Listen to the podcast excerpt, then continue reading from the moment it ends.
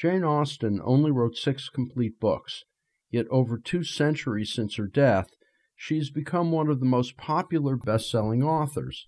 There have been at least 17 adaptations of Pride and Prejudice, including six miniseries, and a variety of films, including Bridget Jones' Diary and Pride and Prejudice and Zombies, plus at least four musical adaptations, the most recent of which is a world premiere with book, music, and lyrics by Paul Gordon, which can be seen at TheatreWorks Lucy Stern Theater in Palo Alto through January 4th.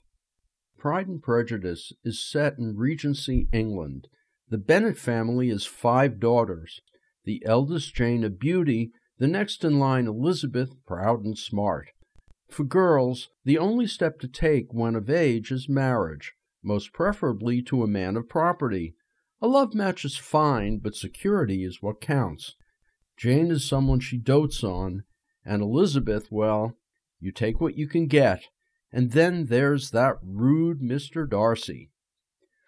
What makes Pride and Prejudice so special? One element is Elizabeth, our heroine, the archetypal proto feminist, speaking her mind, and damn the consequences. The other is her complicated relationship with Mr. Darcy. He turns her off at the start, and then, of course, things change. In the end, Pride and Prejudice is the first, and maybe still the greatest rom com of all time. With an emphasis on the status of women in a patriarchal society, the story functions as a social satire of class, and above all, of manners.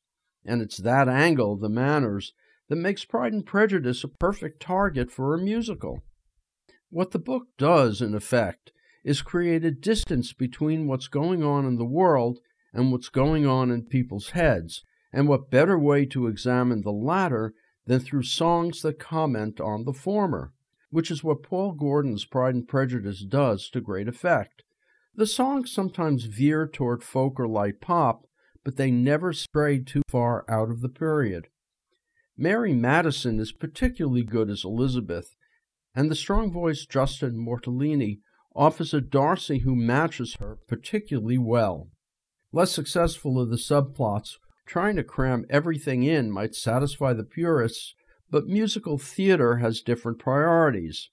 Still, it's a lovely chamber musical with a sweet score, a fine cast, and an excellent all round production. It's a charming night in the theater. Pride and Prejudice, a musical by Paul Gordon, directed by Robert Kelly, plays at TheatreWorks Lucy Stern Theater through January 4th. For more information, you can go to theatreworks.org. I'm Richard Wolinsky on Bay Area Theater for KPFA.